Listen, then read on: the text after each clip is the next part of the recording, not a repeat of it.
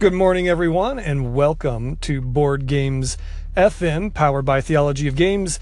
It's Wednesday, October 25th, 2017. I'm Jeremiah Isley, and here's what you can expect today on Board Games FM. We're going to continue the conversation about, oh, probably some spooky game talk and some uh, deprecating speech about my age and my upcoming birthday and of course, we'll continue the conversation that AJ started yesterday about the worst game mechanics ever. So sit back, enjoy, and thanks for tuning in to Board Games FM, powered by Theology of Games. Let's go. So I wanted to add to uh, AJ's conversation about terrible game mechanics. You see, uh, I this one's gonna be this one's gonna be divisive because some people, like myself, think that the card that I'm gonna bring up is fantastic, and others are gonna say, no, it's a terrible card from a terrible game, and it should never be in existence because it's terrible. So, first of all, that's the call to action today. Let me know which side of the fence you fall in or fall on uh, in this conversation. But the card that I'm referring to is a card that is in Zombie Fluxx. And I'm trying to remember the exact name of the card. I believe it's Zombie Uprising or something to that effect. And the card basically reads like this If there's a creeper in front of all the players on the table. So everybody that's playing the game has a creeper in front of them, which there's lots of creepers in Zombie Fluxx. If you aren't aware, it's probably the heavily, most heavily uh, creepered game. So if everybody has a creeper in front of them, and you play this card, the zombies rise up and everybody loses and the zombies win. So basically, it's a self destruct button for the game. Now, I think this card's awesome, and particularly, I the first time that this card ever came on the table when uh, when we were playing was I was playing with a group of friends. It's it's one of my I guess more mixed gaming groups that I play with. There's some very serious gamers in this group, but there's also some very casual gamers in this group.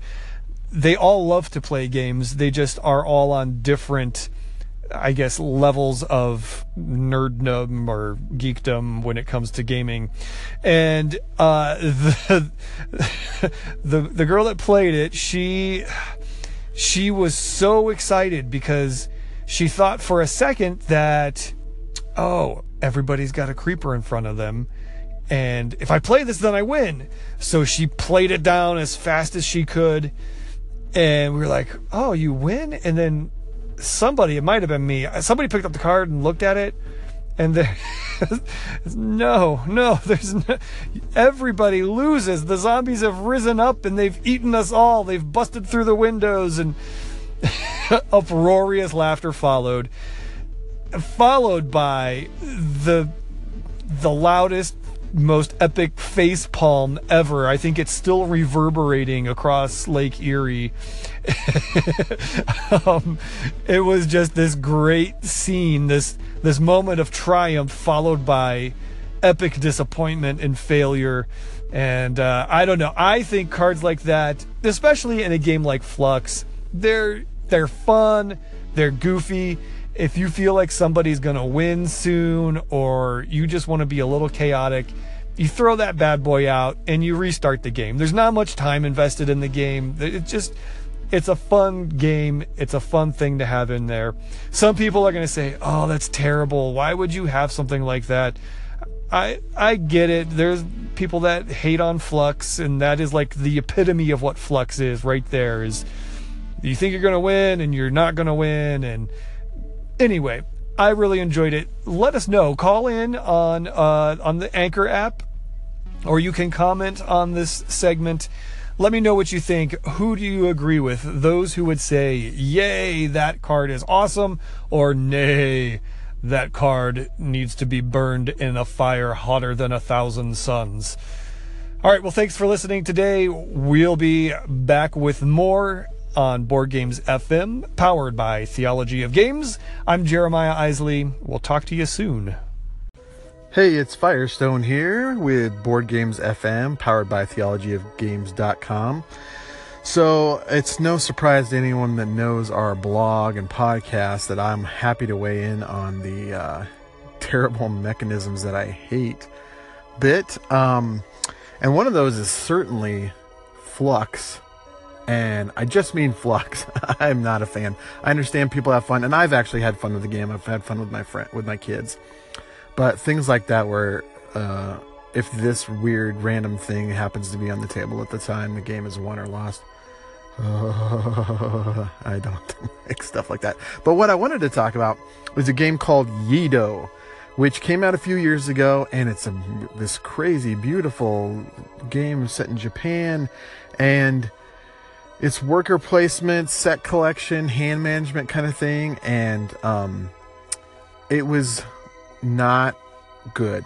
It and for one specific reason. First of all, the game is really long. We played for four hours.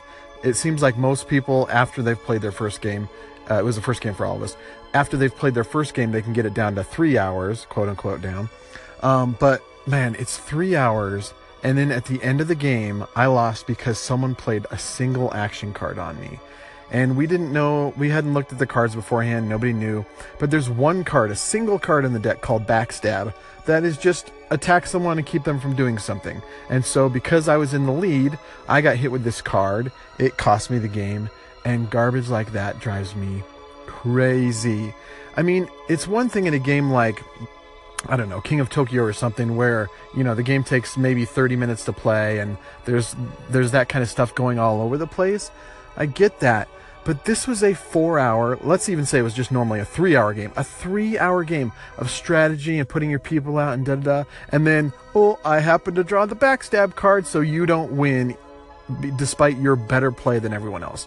That stuff drives me out of my mind. I was so mad. I was not mad, even mad at the person for playing that card. I was mad at the designers for putting that card in the game. And they say things like, oh, we designed it for our group and our group likes it. Great. Um, and they say you can take it out of the game. Great. I'm not happy it's in the game, and I don't like the game because it's in the game. I understand that people, some people like that stuff. I think they're insane, but uh, that is not for me. I don't like take that backstabby, jump on the leader garbage. Uh, let's just play the game. There's so much randomness. Um, some people complain about the events that are in that game too, and there is a mechanism that allows you to look ahead on events and find out what's happening. And so that kind of stuff I'm okay with because it mitigates it, and there are ways to do it. Even though I still still think it's a little weird because here are some random things, and you have to take an action to to check it and see what's coming, and then you can prepare for it. I get it. That's that's that one's okay for me.